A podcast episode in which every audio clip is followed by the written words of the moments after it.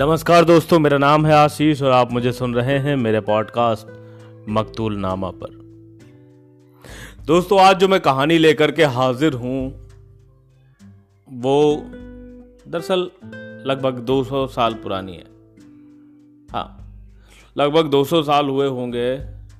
देश में अंग्रेज़ों का शासन था, हम गुलामी के दौर से गुजर रहे थे।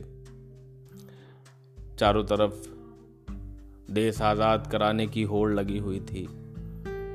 हर जवान दिल सिर्फ और सिर्फ आज़ादी के लिए धड़क रहा था। ऐसे में दूर किसी गांव में एक और दिल था जो जवान हो रहा था। चारों तरफ आज़ादी की मांग थी, आज़ादी के लिए लोग लड़ रहे थे। गांव से, घरों से कितने ही लोग आज़ादी में कुर्बान होने के लिए मतवाले हुए थे। एक लड़का था, नाम है कमल। कमल महज 21 साल का लड़का है। अपने ही गांव में उसने थोड़ी सी पढ़ाई की, लेकिन बाकी युवाओं की तरह, बाकी जवानों की तरह उसके दिल में भी देश के लिए अथाह प्रेम था। वो भी कुछ करना चाहता था। क्रांति में अपनी आहुति देना चाह रहा था, अपना सहयोग देना चाह रहा था। इसी बीच में उसी के गांव में एक और दिल था जो कमल के लिए धड़क रहा था। एक और दिल था जो कमल को पा लेना चाह रहा था। उसी के गांव की एक लड़की जिसका नाम था बरखा। कमल ने बरखा की तरफ कभी ध्यान भी नहीं दिया था।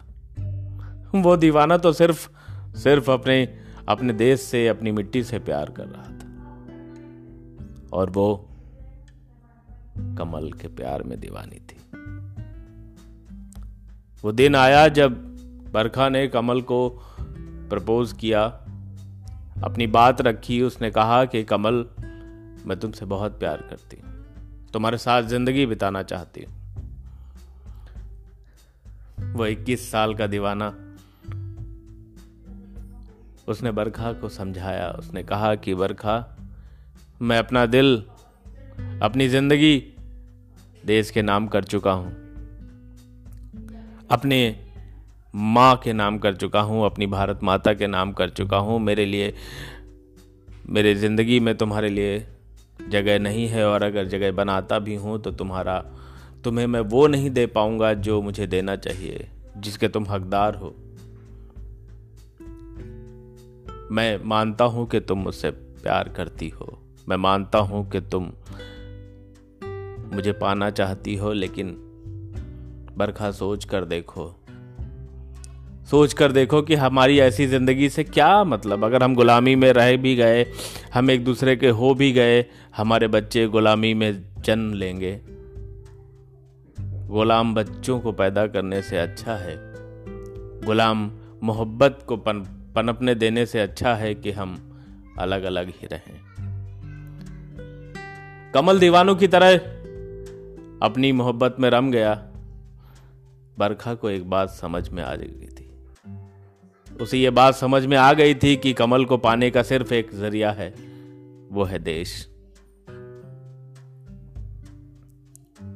वो मतवाली घर से निकल गई। आज़ादी के लिए जितने भी प्रयत्न वो कर सकती थी उसने किए। वो लड़ी, उसने देश के लिए जान तक दे दी। ऐसे तमाम किस्से हैं जो लिखे नहीं गए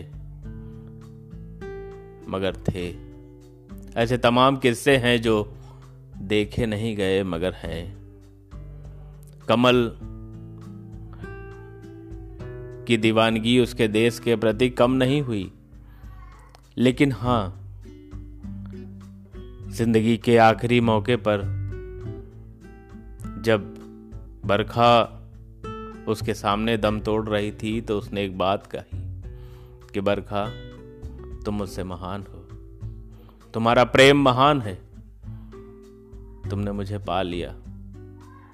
ये जन्म तो गुलामी में था, इसलिए मैं तुम्हें स्वीकार नहीं कर पाया। जब देश आज़ाद होगा, जब देश में हम खुली हवा में सांस ले रहे होंगे, तुम अगले जन्म में मुझे जरूर मिलना, मैं तुम्हारा ही होके रहूंगा, मैं सिर्फ तुम्हारा होके रहूंगा बरखा। दोस्तों, ऐसे तमाम किस्से हैं, ऐसे कहानियां हैं। मैं ये कहानियां लिखता हूं, यकीन मानिए मैं किसी की भावनाओं को आहत नहीं करना चाहता, लेकिन यूं ही एक किस्सा लिखा मैंने, सोचा कि आपको सुना दूं। वादा करता हूं कि फिर आऊंगा किसी और नई कहानी के साथ, किसी और नए किस्से के साथ। अपना ख्याल रखिएगा।